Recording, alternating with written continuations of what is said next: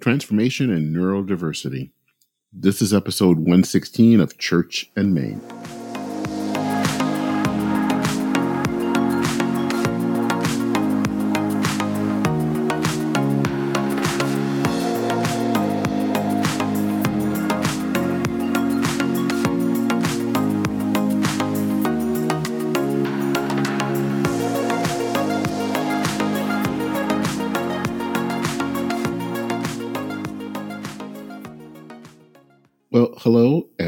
Welcome to Church and Main. This is the podcast where we are at the intersection of faith and modern life. And I'm Dennis Sanders, your host. For those of you who don't know, I'm the pastor of a Christian Church Disciples of Christ congregation in Roseville, Minnesota, a suburb of Minneapolis and St. Paul. Uh, I was trained as a journalist before going into the ministry. So when I come to look at religion, especially mainline Protestantism, uh, I look at it with a critical eye. And that's what this podcast is aiming to do. Well, I first met our guest today really out of the blue. It was on Facebook and about four or five years ago.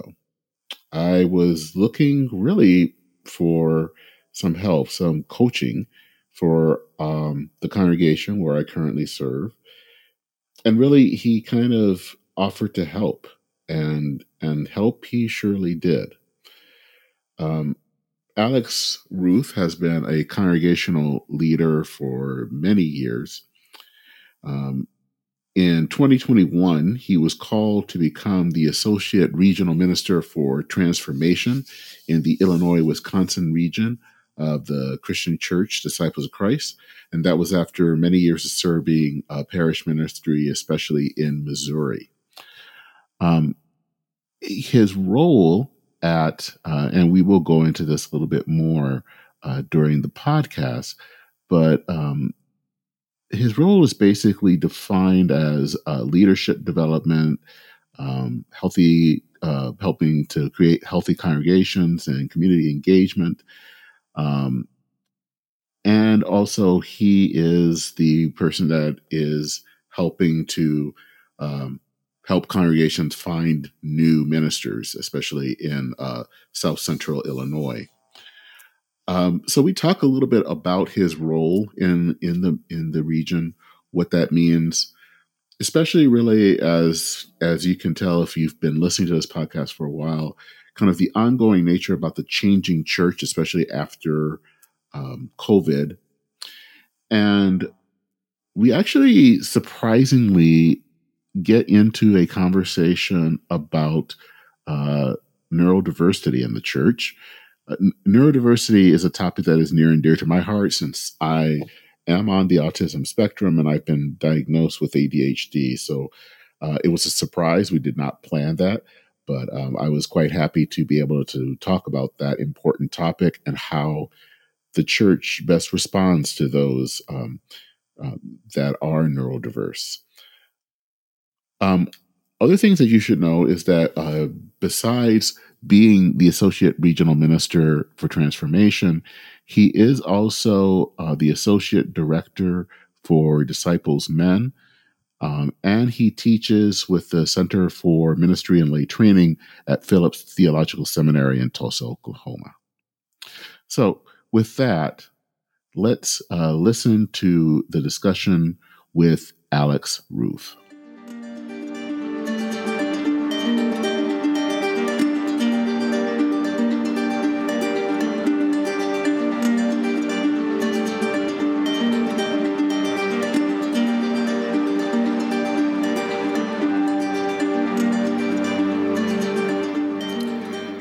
Well, Alex, it's good to uh, hear you, um, talk to you again. It's been a while. It has. It's good to talk with you as well, Dennis. So, I think the first thing off is to tell me a little bit about what your position um, as um, kind of associate regional minister for transformation is all about um, uh, in your region and how you relate to the churches. Thanks. Um, well, uh, here in Christian Church in Illinois and Wisconsin, um, we've been uh, able to have some uh, really, uh, I think, interesting uh, opportunities. And one of those is to have um, a couple of associate regional ministers and to then also have some um, specific foci for those. And, and mine is, as you've said, uh, transformation. And I've been really, uh, I've been in this position now for just over a year and really um, excited about some of the opportunities that we have before us. Um, and also, maybe more so now than ever, keenly aware of some of the challenges um, that I think uh, await us in the years to come. So, as I think we've talked about um, before, one of the things that is very obvious to me uh, I think very obvious to those of us in, in church leadership uh, from the congregational through the denominational levels and probably beyond is that we are in a state where uh, transformation is going to have to be happening. Uh, transformation, growth, development is the way of the church um, in the future. If we're if we're to continue to survive as a community of faith, we're going to have to adapt and change, transform to meet the challenges um, that we are experiencing um, in the world today, and to continue to share good news uh, of a relationship with with God through Jesus the Christ. Um, so uh, I, I, imagine you've seen, as many of us have, um, there's been a decrease in church attendance post COVID. Mm-hmm. If we are in post COVID, that's not really an accurate term, or late stage COVID, maybe, uh, is a better way to say that. Uh, but there was a, a, a, dramatic change in the way we we function as churches uh, in 2020 and in the years that have followed.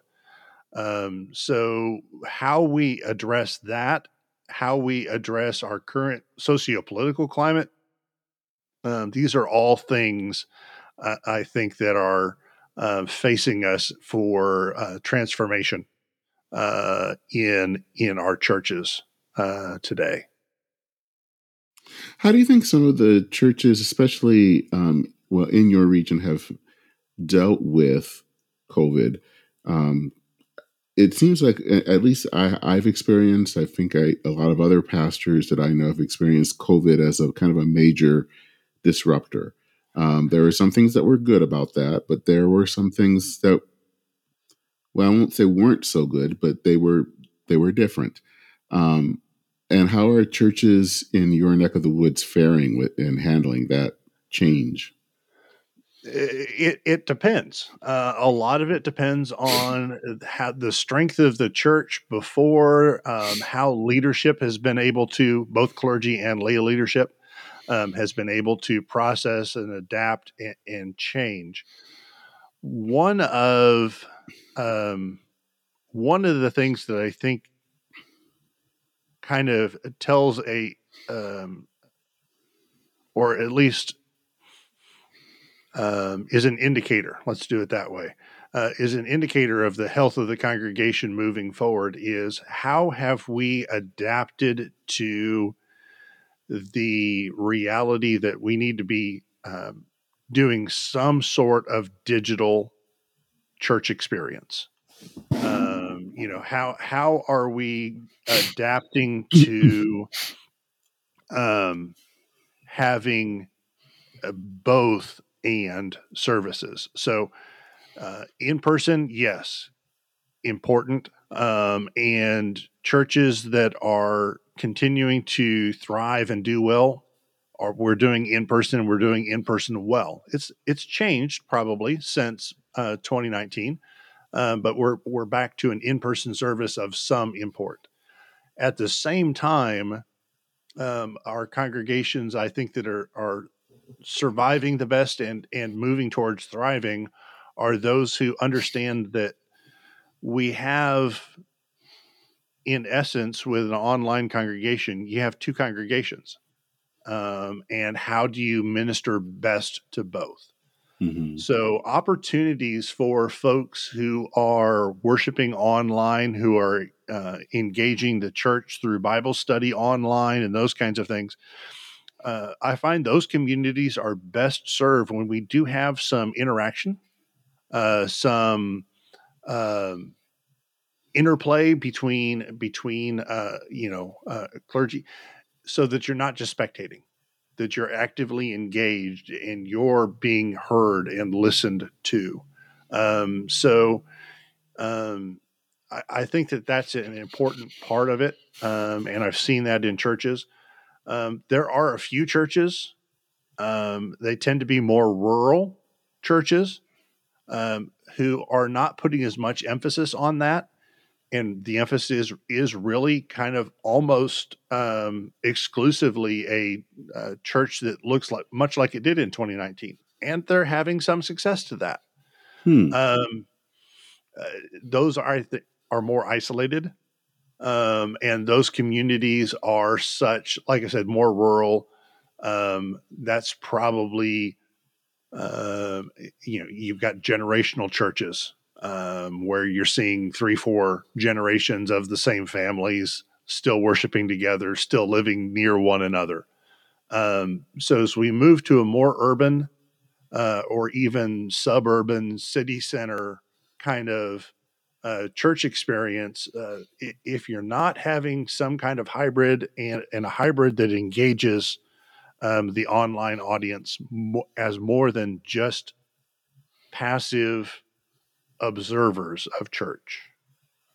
Uh, I, I, think those are some of the some of the things that are um, have been most important uh, to see churches that are thriving uh, in those that I serve. When you talk about the kind of having something more than passive observance, what kind of examples could you give? Um, so, and this has usually happened in, in somewhat smaller congregations. Uh, that's difficult to do in a hundred or two hundred member church. Mm-hmm. Um, but in the smaller congregations, I've seen a couple that have uh, instead of live streaming, have stuck with a more Zoom feel. Mm-hmm. Um, or one of the other platforms that works. Zoom is the most common um, amongst the churches.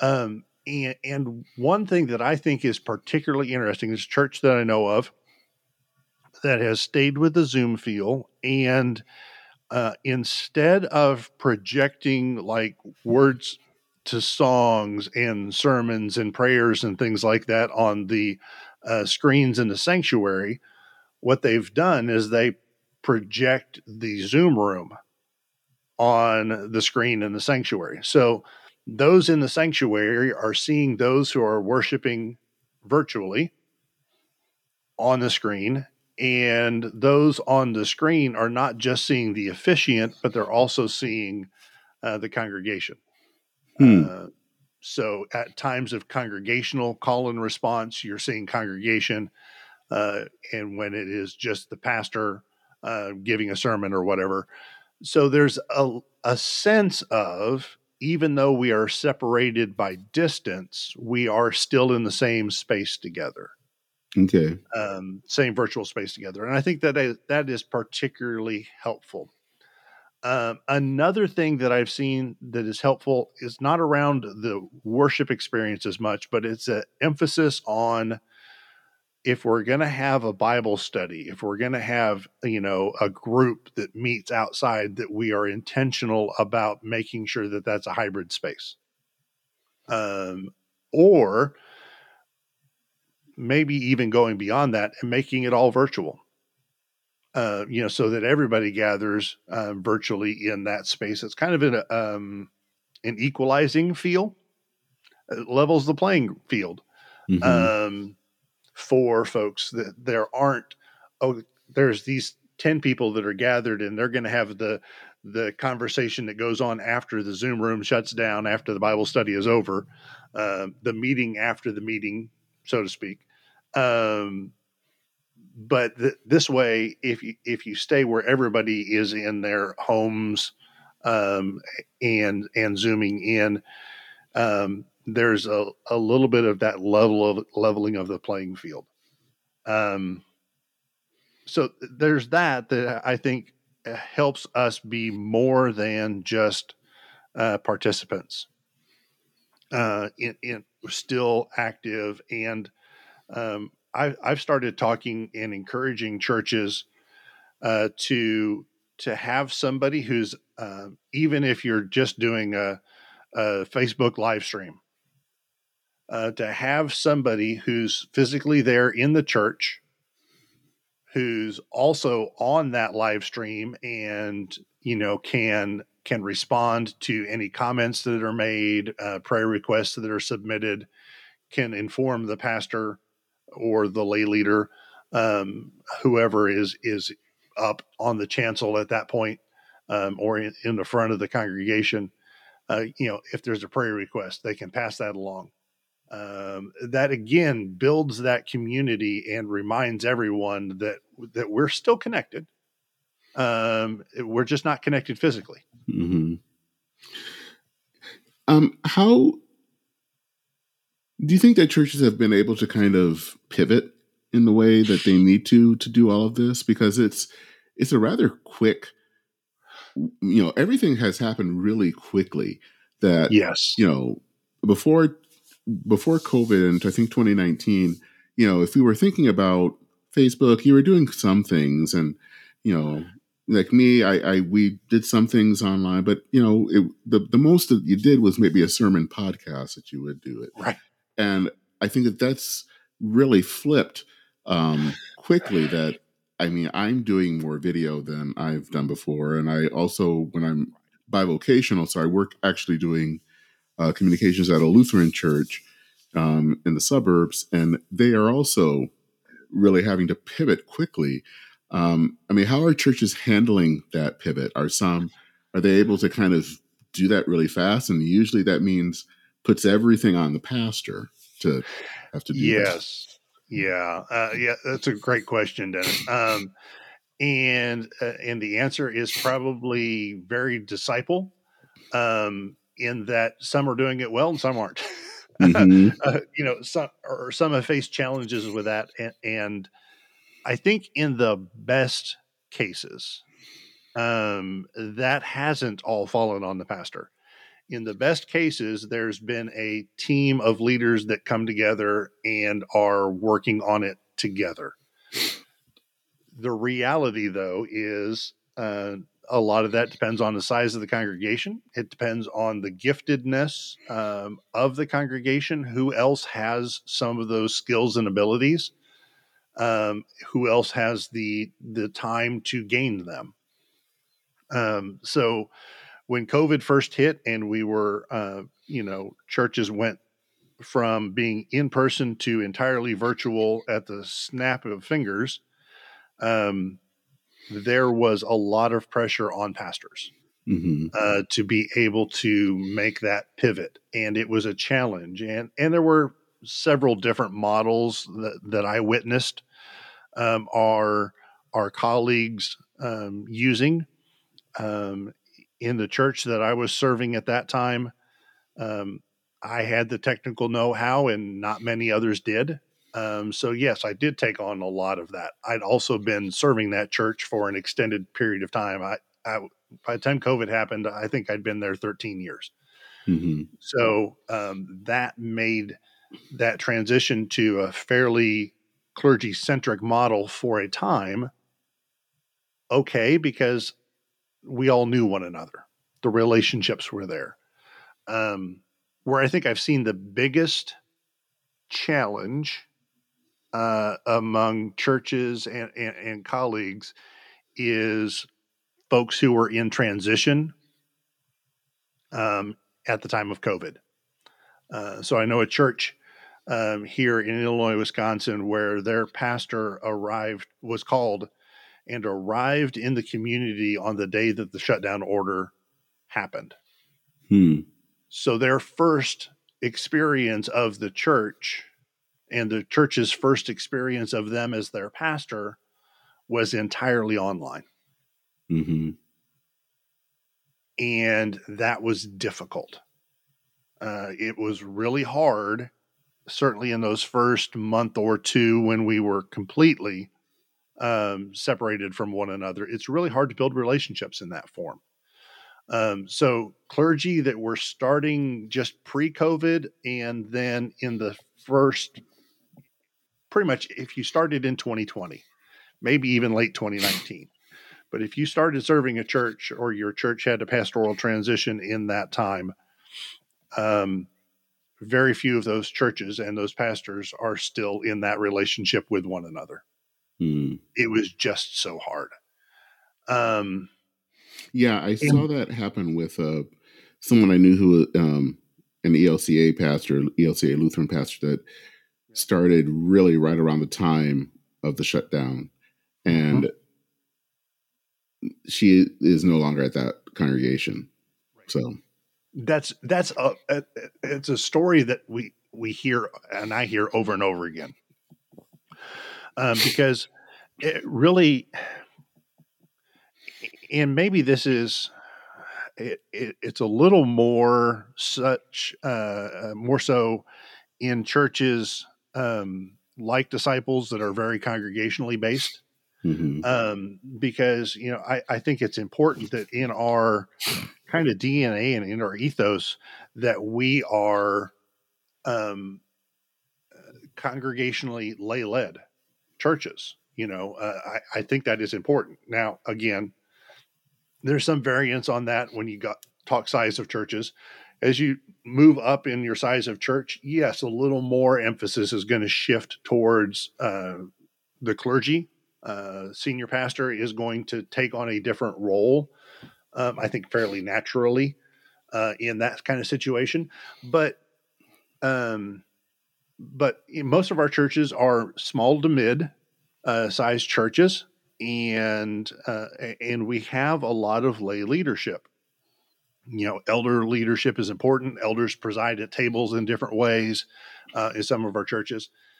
And what happened when we had to go um, entirely virtual was figuring out how to do that was really, really difficult. Um, so we went to a model that was very pastor centric.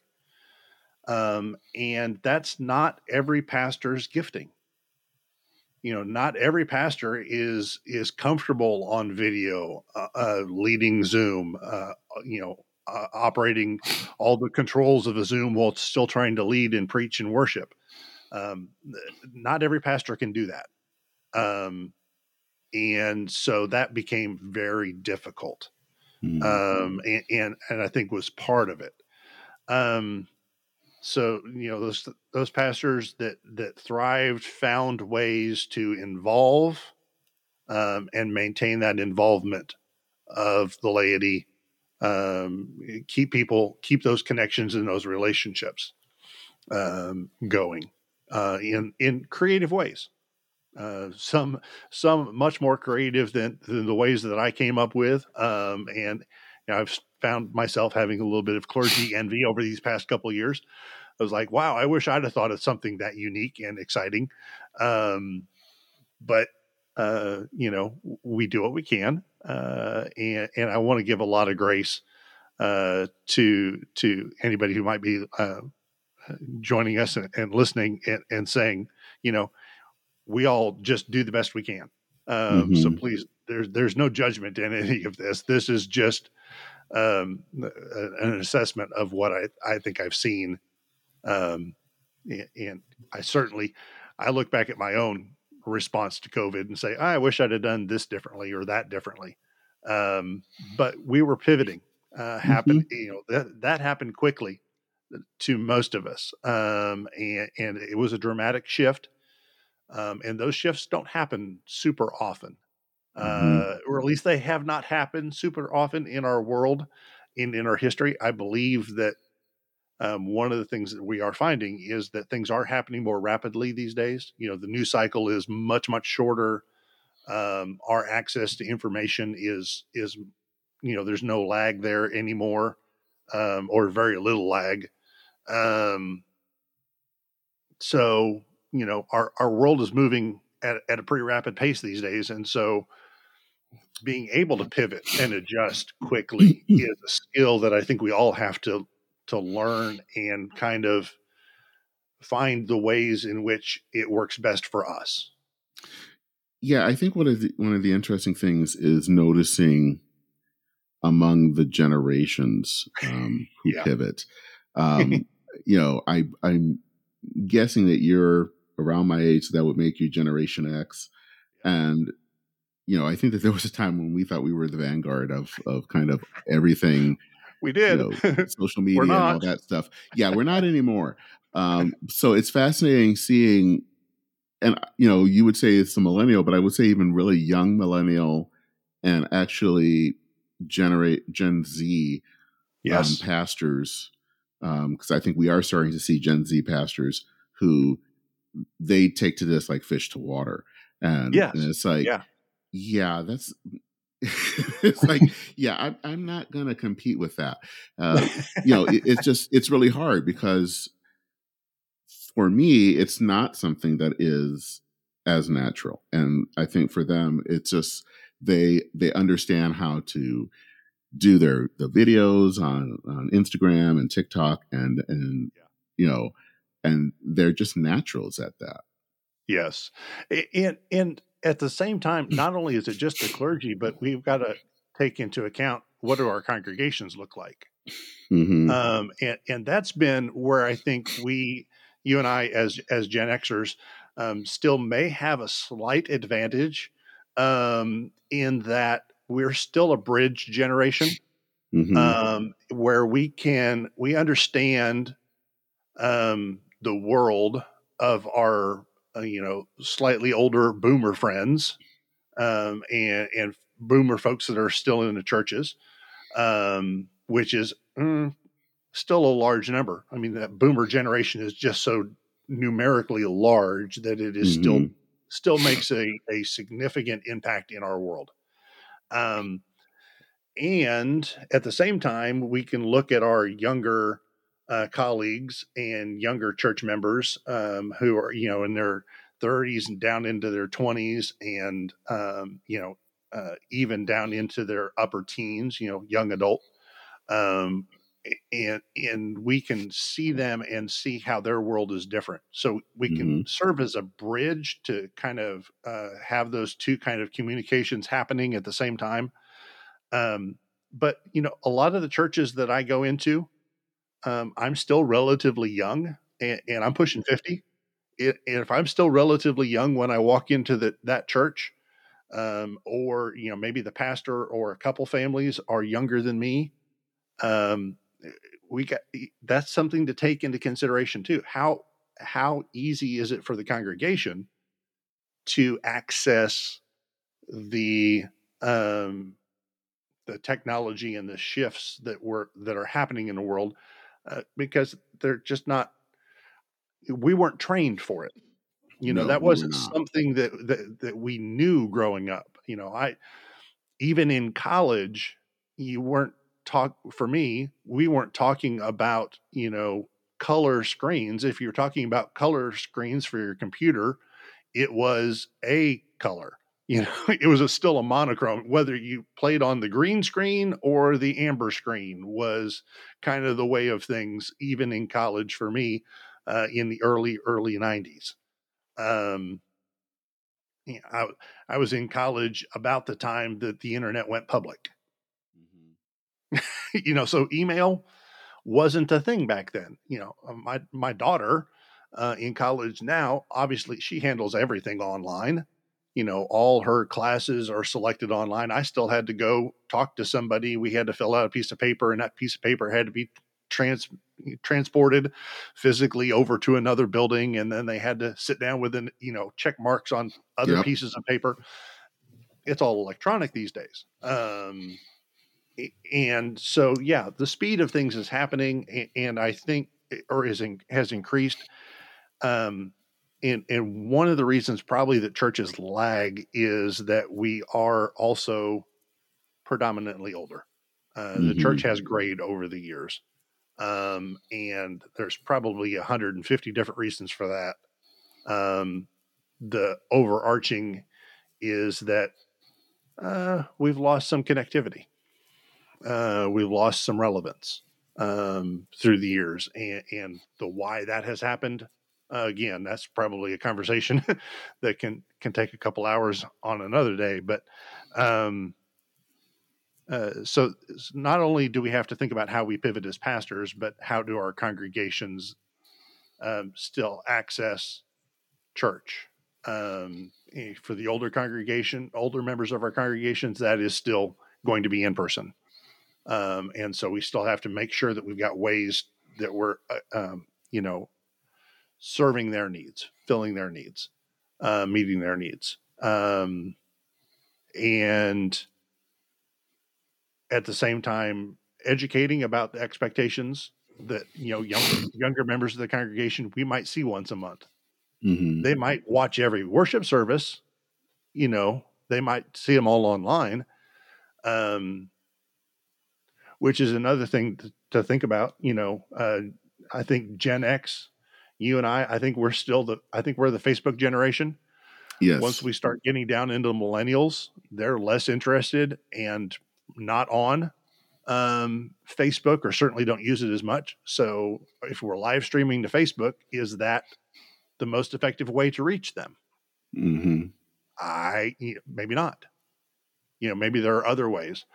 Um, other ways to get that information or to you know to to engage a, a different uh, demographic uh, in the church. Yeah, I this is you know I have done some stuff on um, starting to do some stuff on TikTok, and there are that's an interesting medium for a lot of different reasons, and yeah, I'm, you know one is just so different. I, I I still always have a little bit of wariness about privacy concerns, but I, I try to be careful on that too. But yeah.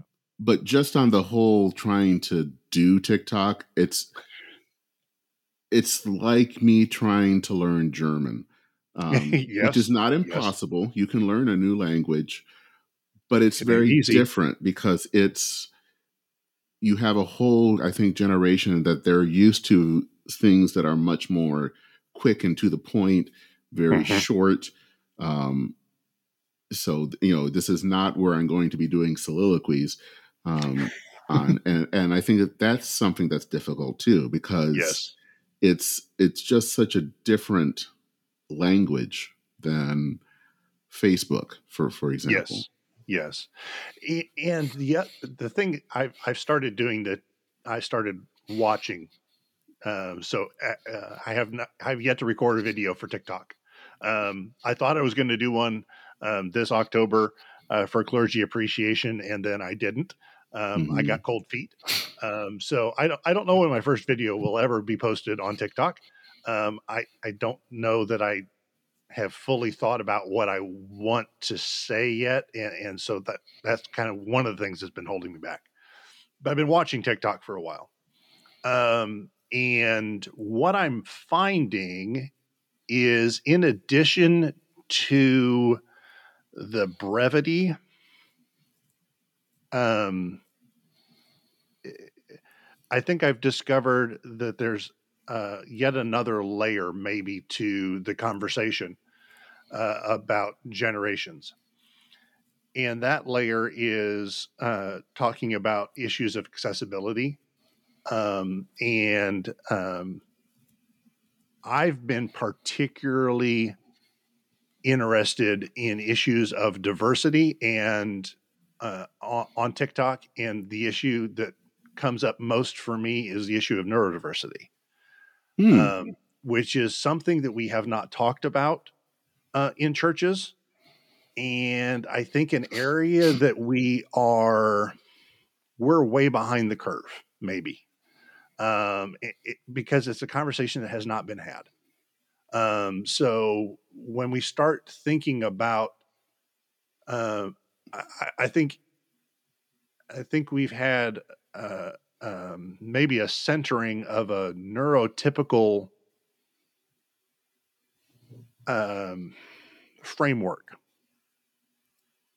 that I'm not sure actually exists. Um, or if it does exist, I, I, or maybe I should say it this way: there has been uh, my eyes have been open to the the breadth and um, beauty of the diversity of our way of thinking about the world, a way of processing information, way of you know the ways in which uh, we are uh, many of us neuro- neurologically diverse in one way or another. Um, it, that was I, I, first began my journey into kind of thinking about that uh, a little more uh, several years ago when I um, had a, a, young man whose family I knew, and a young man uh, is autistic. Um, and so I began to, uh, uh, his name is CJ. So I, I, began to figure out how how to communicate with CJ differently. Um, I, you know, I, I have sarcasm is one of my natural languages, um, but I can't use sarcasm with CJ um, because it just doesn't process. Um, so I, I needed to be more clear in my communication um, with him. And then certainly we had some really fun conversations about faith, but CJ is very concrete in his thinking. And faith topics are often not concrete. We're talking very, you know, complex and ethereal kinds of conversations or language that I'm used to using, all of a sudden I can't use anymore. Those metaphors just I had to shelve them. Mm-hmm. Um, so there was that was my first kind of experience, um, and and um, I think it is safe to say when you've met an an aut- a person with autism or an, aut- an autistic person, however they prefer to delineate that, you've met one autistic person. Um, yeah, there's a lot of difference and diversity even within that. So, what works for one is was what works for one. Um, so my experience with CJ was my experience with CJ. I've since met um, other friends who are uh, somewhere on the autism spectrum, um, and uh, different each time. Each person has a has a different um, expression of that. Um, what I'm also noticing now is uh, a prevalence of um, ADHD, mm-hmm. uh, certainly amongst our Gen X uh, friends and colleagues, um, probably myself included. I, I think I'm undiagnosed um, at this point. Um, so that's one of my New Year's resolutions early um, is to to pursue and figure that out for myself over the next um, 12 months or so. But um, we start talking about ADHD and how um, uh, folks with ADHD or some form of that uh, process information and and access information differently. Our church services are not really well designed for that. Um, no, my, my, son has ADHD, um, and he, mm, yeah, church is not a thing that he can do because um, because he doesn't process information in the same way. Um, not a disability; it's a different ability. You know, he he just processes information differently, and so one of the things that I think we have the opportunity um, as churches moving forward um, is to consider how best do we meet the the needs and learning experiences and um, social experiences of a very diverse population. Um, and, and, and diverse in ways that we just that you can't see when you first look at someone right? Mm-hmm. because that's that's one of the thing with neurodiversity is you can't see someone's mind.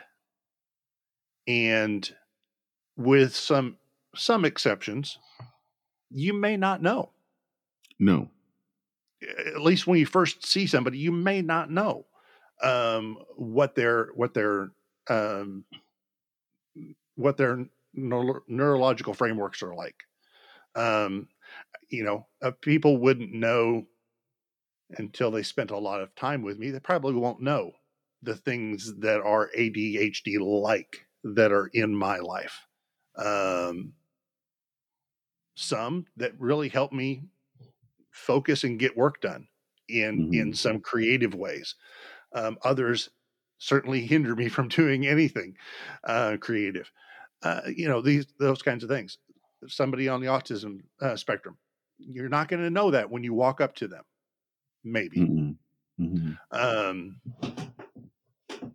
a- and you know, Well, it's interesting, kind of, you bring that. I mean, I uh, am on both because I was diagnosed with um, Asperger's, which is on the autism spectrum, and ADHD, Yeah. um, which makes it really interesting. Um, the world is unique. yeah, because on the one hand, I try to do something short is um, hard because I can just talk about anything. Um, yeah, b- but um, you know, sometimes the whole about faith being concrete um, that is is a challenge. I mean, I think you learn at least what I learned as I was getting growing up is that there are just some things that don't compute, don't always Right. make sense, and that's kind of what faith is: is that you kind of have to trust that it's there, um, but it's not something that comes easy. Um, right. you know there is a um i think it's stereotypical i don't know if it's really always that true but um a belief that people who are on the spectrum tend more to be atheists because it's harder for them to and i think that there is i can see that i don't think it's impossible for someone on the spectrum to have faith Right. it's just that i think we access it very differently I Um, agree. and it has to be accessed differently because we can't you know I can't see it in the same way that other people have seen it. Yeah. And some of that is um, also maybe a um, a greater awareness or a, a still changing, uh, morphing understanding of um, understanding of the breadth of our diversity. Mhm. Um, that's the hard way of saying we didn't use we we called autism other things when you know 30 40 50 years ago uh it we called adhd something different or didn't we forced folks to fit into a mold differently years ago. We we're, we're learning that maybe we need to adapt the way we teach the way we you know do lots of things to uh, to adjust. And and the same is true around issues of mental health. Um, Mhm. you know we, we hear issues today that we would describe as a mental health issue when we read about them in the bible it's you know reported as demonic possession. Well we would describe that as not demonic not possession but we would describe it as maybe a mental health issue. Um, a notable one would be you know we are legion. Maybe it was a did uh, we don't know but we would certainly think about things differently um, uh, in today's world. We do the same thing about a lot of issues in that scientific realm because we've made some understandings, discoveries, uh, has has changed through the years. You know, the majority of the world no longer believes that the world is flat, nor is the Earth the center of the universe Mhm. things that may have been held in the ancient world. Um, so, uh, one of the things that I think we're uh, you mentioned, you know, a lot of a lot of um, folks who are on the autism spectrum are, um, or at least the the stereotype is that they tend to be atheist. I think we're also just finding a greater um, greater experience maybe that that more people who are atheist are willing to say that they are um and at the same time we're finding out that more people um are some are are neurodiverse in in some uh f- some fashion. Mhm. uh so you know i think both of those may be increasing. I don't know that they're related. They could be Um, but I, I think we, one of the things we are experiencing these days is um, a uh, a change in the way we understand the world around us. Uh, uh, so, you know, the understanding of typical, what is typical, that that's kind of diminishing. You know, I'm I'm I'm reticent to say what is typical or standard or you know centered in any kind of experience because I don't know that that really exists anymore. I don't know that it ever existed, but our worldview has shifted so much that now that we we understand that maybe it doesn't exist. Uh, you know, your experience of life is dramatically different than mine. We grew up with different, you know, different experiences growing up. Um, by living in different places, by being different people, by having different people in our lives. What does a typical experience look like? I don't know. I don't know that there mm-hmm. is one. Um, and so, you know, to to take a science metaphor, we've moved from kind of this predictable Newtonian understanding of the world towards a much less predictable quantum understanding of the way things are happening things aren't as cut and dry, nice and neat as we once thought they were. Mm-hmm. I'm for I for one am okay with that.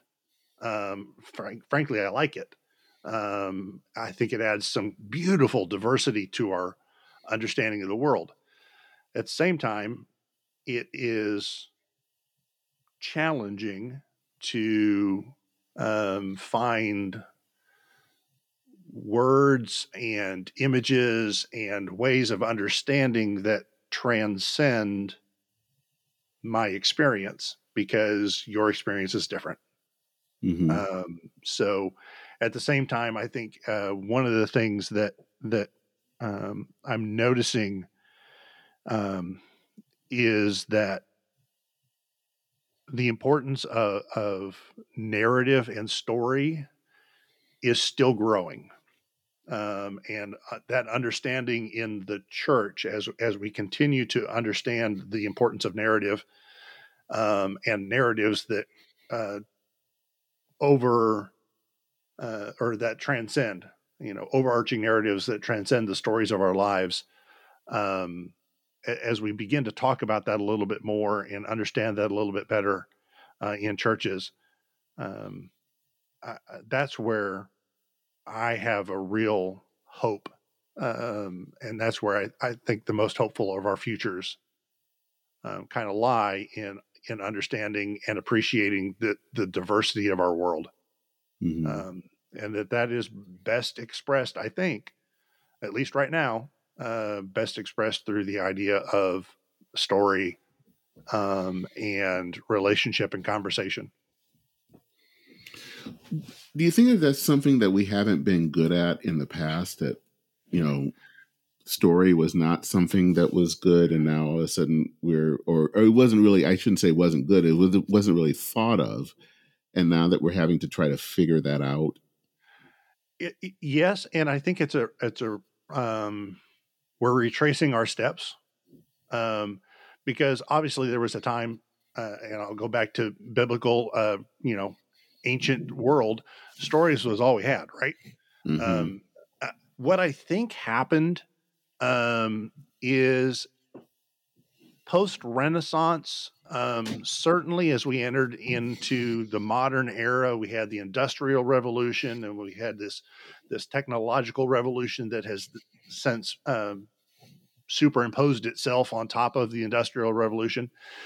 Uh, I think we began to think about humanity as those machines of industry, mm-hmm. um, and and in that we were somehow, you know, that we could be patterned or, uh, and, and reproduced, and quite frankly, that's our you know public public education system um, is an industrial model. If you think about it, we're going to mm-hmm. pour this these pieces of information into you. If you know these pieces of information, if you have these add-ons to your um, you know we, we we install we install algebra and we install you know english and we install history modules uh, and and then you'll be able to function well in society. You'll be able to carry out the work. Um, i i don't love that model. I mean i understand it and it may be the best model we have for education um, because everything else is super complex. Um, but it's not really reality uh, because mm-hmm. humans are not machines um, and we are way too unique. Uh, we are more like individual craft pieces um, than we are uh, products of an assembly line. So um, uh, that goes in hand in hand, I think, with we lost some of the beauty um, for efficiency. And now we're trying to regain that beauty while still maintaining some of the efficiency. And and that's an interesting. I think we live in an interesting time. Uh, I I don't know how that's going to turn out. Um, I don't know how it turns out in my own life. So, is that? Do you think that that's an issue, especially with mainline Protestant churches that the, yeah. especially of the maybe from the mid century of the 20th century, was very much that kind of industrial model that I think so. Have, and that we're trying to now have to it's not working anymore? No it's not. I don't know that it ever did. It certainly looked like it did. Um, it's a it's a combination. It's an industrial model um, and then we have layered on top of that maybe in um, the late 20th century um, so the 1970s 80s 90s. I think we see layered on top of the industrial model a corporate model. Mm-hmm. Um, and I don't know that either model is great for the church, um, but we still have them. Uh, I can't count the number of churches that I've been at.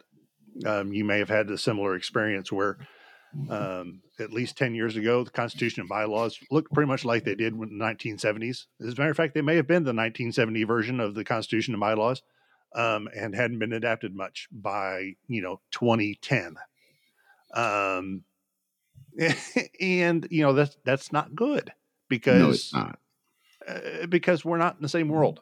Mm-hmm. Uh, we, the the water in the river has has flowed past us. Uh, we're not in that same world anymore. Um, so, yeah, I think it is particularly um, has been particularly impactful for mainline Protestants, like you said, certainly those of um, churches um, that were kind of born uh, of that modern or modern era, that modernist ideal. Uh, disciples, uh, maybe particularly, uh, partially just because that's what I know best. Um, you know, we were a a quote unquote frontier church mm-hmm. with all the challenges that come with that word and idea. Um, but we're we're very uh, very much born out of this idea of uh, modern modernity of industrialization. Um, that's really when we were getting our, uh, you know, the foundation of our church goes back to that, and um, there are others that that handle that better, maybe differently. Um, but uh, yeah, yeah, it, I think there's a, a sense in which maybe the evangelical church faces some of those same challenges. Well, I was going to kind of say that, and I don't want to because I think it's always easy to kind of dump on them.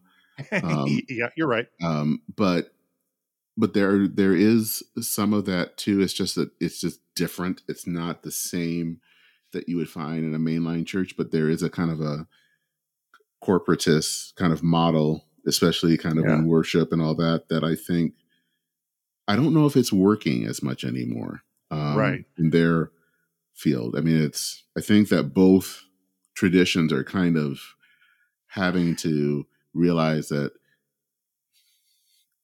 this is more of a craft than it is a right you know kind of a factory and that's yeah that's it's a different and, mindset I'm just thinking about this. So this is a completely unprocessed thought. Uh, so I could be entirely wrong. Um, but if my memory of church history serves, the evangelical church, kind of as a movement, as a whole, mm-hmm. really happened a little bit later than what we classically define as like a mainline Protestant church. Um, that that was a later development, and so I think you said something interesting there that just kind of got me. Now I'm thinking about something that'll have to do a little bit of more pondering on.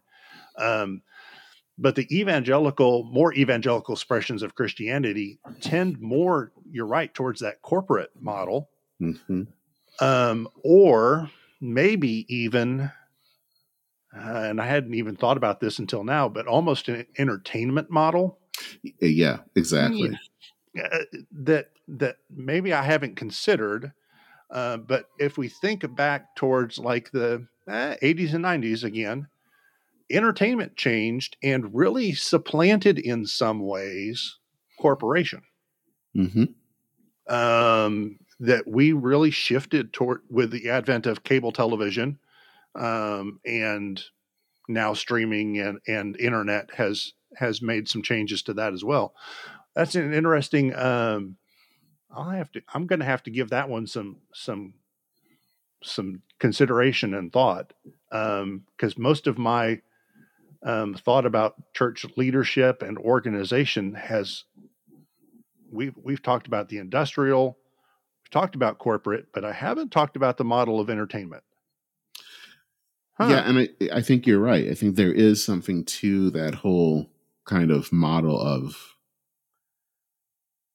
and, and, which I also think is maybe why it was in some evangelical churches a lot easier to pivot. Um, yes, because a lot of this was entertainment um, or based on an entertainment. And mm-hmm. you know, I don't say that saying that the message what that they weren't taking that seriously, but it was no. it, that was the model. But I don't yeah. know if that's working. Yeah, or I wonder if it's still working. Um, yeah, I don't. Yeah, I would say that at least for me, that never worked great. Uh, mm-hmm. I was involved when I was a teenager, so in the '80s, uh, I was involved in a non-denominational church, mm-hmm. um, and I, you know a lot of formative stuff happened through that congregation. But it was a it was a cross between and has become more so entertainment, but it was a cross between corporation and entertainment models. Um, and but like I think like you, I I want to be very careful as I say that because entertainment could be seen as a judgment on and I don't want to make it a judgment about faithfulness. Nope. Um, about uh, about any of those things. It's, nope. it's yeah. not. I think it's just a frame. I, I'm talking about entertainment only as a framework mm-hmm. for the way in which we engage the community. The point to, the point of church in those churches like that has always been to help people understand and begin to develop a relationship with God. Mm-hmm. Has been that. Um, does it work for everyone? That's a question uh, that can be answered. Is it the best model? Again, a question that can be asked and answered differently. Um, is it a faithful model? Again, we got all sorts of questions. Does it breed folks who might be in it more for notoriety than for actually growing the kingdom of God? Maybe. Um, but I, I, don't want to make that, uh, certainly don't want to make that overarching judgment. Mm-hmm. Um, you know, it, we could talk about specific situations all day long. And um, even there, I'd, I'd be hesitant to try to pass judgment. I still want, would want to assess and evaluate uh, from my perspective, how well did that work? Okay. Um, and you know there are there are certainly pros and cons, uh, benefits and detriments to any uh, format. Uh, mm-hmm. you know, um, uh, we everything that we we develop that we call church, um, the religions and the institutions that we build um, they are human seeking after the divine, and so therefore fraught with challenges. Um, we don't do anything perfectly. Nope. No, we don't. And that's okay. Sometimes those imperfections are quite beautiful. Mm-hmm. Uh, you know, I've got a, uh, I made made for us during COVID. I kind of re-entered my woodworking phase of life. Uh, I made a, a coffee table, Mm-hmm. and it isn't perfect. Um, and it's become less perfect over time. Um, but there's there's some beauty there. Um, and I, you know, uh, I still remember the process, um, Mhm. which was the most important for me, and it wouldn't come as, as any surprise to anyone who knows me at all that I tend to be a process theologian as well. Mhm. Um, that that's what resonates for me. Um, it always has. Um, once I really have given it some thought, um, and so for me, it is about journey and change and growth and um, and oh, that word transformation. Um, Mhm. You know, growth, development, discernment, transformation. Those are all key kinds of things in in the world, at least the way I envision it. Um, so, um, yeah, I, I don't want to be. I, I- again, I want to say I don't. I don't, don't want that to be a judgment uh, on evangelical Christianity No. um, because without it, I wouldn't be who I am today. hmm And yeah, and that's kind of why I'm a bit hesitant because I'm I'm the same way. I grew up, uh, came Yeah. from an evangelical background, and while I may not agree with some things theologically, I don't diss it because without it, I wouldn't be who I was. Right, right. And, and we can have those. I think we can. I hope we can have those debates and conversations and and dialogues, um, because I think if we have them and we have them well, we all grow and we learn. Mhm. Um, and and those are that's what's really really um, exciting to me. Um, it's why uh, you know, I've been blessed to be able to maintain uh, relationships with folks from a wide spectrum of faith, Christian and otherwise, Mhm. um, because those relationships and those conversations have really helped me understand what it is I believe Mhm.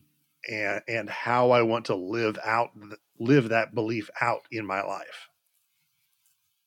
Um, so yeah, I, I I may come to different decisions. That their decisions may not be mine. Uh, it may not be where I would choose to worship or would feel comfortable or fed in worship. That doesn't mean it's not important for somebody. Mhm. Um, and and I really do have faith that a majority of majority of leaders, regardless of what kind of religious body you're a part of, the majority are really in it for the right reasons. You know, they Mhm. really are hoping to um, create or um, um, co-create or recreate uh, a, a community of faith that draws people closer to one another and closer to the divine however they you know imagine and explain those those concepts. So wrapping this up, I want to ask this question: Is since you are a minister that deals with transformation, where do you see churches five years down the line, especially mainline churches, churches in your region, um, and where do you think culture is heading that the the churches kind of have to adapt to? i think we are going to see um, churches continue to adapt and evolve maybe almost retracing our steps in some ways um, i see us being a little bit smaller hmm continually. Um, that's not a bad thing. Um, I- think there needs to be an intentional emphasis on building community and relationships. And one way to do that I, that has worked in the past, and I think will continue to work in the future, is very intentional small group models. Uh, Mhm. so a larger congregation needs to be really intentional about being small groups focused smaller congregations are already small groups. Um, mm-hmm. We just need to be intentional about it. Uh, again, a- intent and, and thinking carefully about what we're doing. Um, I think you know online is not going away. Uh, no. Hybrid is not going away. So find a way to embrace it. Find a way that works for you and the congregation you're a part of. Um, to build and maintain those relationships. Um, I I think that is going to be the emphasis, and, and probably should have been our emphasis all along. Has been in some places to greater and lesser extents, uh, but an emphasis on relationship, on building those true communities that really do support one another um, as we uh, journey through this life. Um, and I think it's also going to be important um, for us to address those issues of diversity. Um, we're we're going to have to find ways uh, to to better minister to a broader spectrum of folks. Um, so, eh, how how do we address neurodiversity uh, in our forms of worship, in our life together? How do we make that work for more people? Mm-hmm. Um, and, and I think that that is often done, like I said, better in a smaller smaller group. It's difficult to do that in large group settings. Um, it's difficult, not impossible, but difficult. We need to be, uh, you know, different learning styles that we've we've talked about through the years. Those kinds of things, got to take those all into into account. Um, so churches will be smaller. We need to be nimble, um, and and uh, uh, just know that the world's going to keep changing. Mm-hmm. Uh, it's going to keep changing. And I think one of the particular challenges for us as disciples, maybe uh, a good number of mainline uh, denominations, is we got to figure out the ways in which we take uh, an important position on some of the very pressing issues of our day climate change, um, reproductive rights, racism, patriarchy. These are all issues that that often we just have not talked about. At least didn't talk about when I was growing up. Um, and they are issues of faith. Um, and and we need to be able to have some really constructive dialogues and you know, it's time for the church to take leadership again uh, and be on the cutting edge in some of these areas. Uh, we, uh, mainline churches, we've been silent for way too long. Um, because we've been afraid that if we take this stand or that stand, we might alienate somebody, might push somebody away. And yeah, it's a real, that's a reality. And I get it. Um, and I know that's difficult. I fell into that same thing as a congregational pastor. Um, I kind of still fall into that same trap as regional, uh, middle judicatory ministry because you know I'm trying to trying to keep people happy because quite frankly I do like to be able to eat and have a nice nice house and a roof over my head and warmth in the winter and cool in the summer. I like all those things, and that's requ- it requires keeping people happy and and funding the ministry. Um, but at the same time, I think um, we we have to have to identify what our important issues are and cultivate ways to have helpful and life-giving conversations around that so that we can really be transformative of our world and society. Um, maybe it's my evangelical upbringing but sometimes uh, i notice that churches are, play too heavily on the not of this world idea. Mm-hmm. Um, and maybe not, but we're in it right now. And I think part of our call as people of faith is to make a positive impact in the world. Um, so really want to hold up that, that, yeah, let's take a stand, uh, and stand up for what is right. Um, and many people are doing that. Mm-hmm. Um, but uh, but we live in a time where that is difficult, um, and uh, I don't think it makes it any less important. Okay. Well, we'll leave it there. Well, Awesome. thank you so much for this conversation. It's been great. Thank you, Dennis. It's been great. I I kind of wish we were a little bit closer. We talk more often, but I do too. we've got Zoom. We should do this more often. Well, we will try, definitely. All right, my friend. All right. Take care.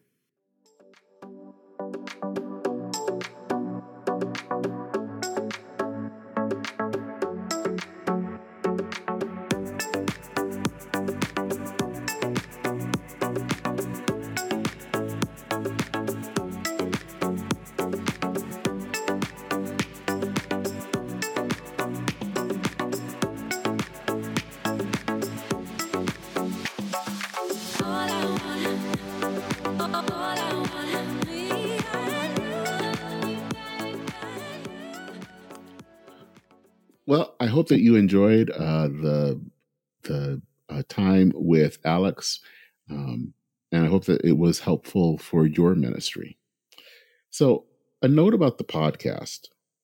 Um, for the last year or so, I, my podcast host has been Sounder, um, which has has been a very good podcast host, and they have decided they're not. They're still doing something podcast audio related, but what they won't be doing is podcast hosting. Um, that will be actually ending up ending very soon. Um, so I have moved the podcast over to Substack. So if you've already subscribed to the podcast, you don't have to do anything. Just keep listening as you always do. Um, that said, uh, since we are on, it would be on on Substack, and Substack does allow for writing and all that. I'm going to be putting more content on the site, written content on the site. Um, and I'm thinking at some point, I don't know when, uh, that's you know some of those articles, and maybe um, I also do videos of these interviews that before it goes up on YouTube, I may put them um, kind of behind a paywall um, for people to watch before they they go public. So that won't happen right away. Um, I really want to build up the the content and um, really the readership and listenership on the site first. But you can check things out um, by going to Church and Main at .substack.com. Um, and I think I'm also going to be moving the Church and Main. Um, I've been using podcast page for the public website, um, but since this is going to be on Substack, it probably makes more sense to not have that anymore, so that um, the churchandmain.org um, will will probably at some point be pointing to the Substack page. Um, so uh, just that you be aware of all of that. So that is it for this episode of Church and Main. I'm Dennis Sanders, uh, your host. As I always say, thank you so much for listening. It really means a lot. Uh, please share this episode with someone that you know. Take care, Godspeed, and I will see you very soon.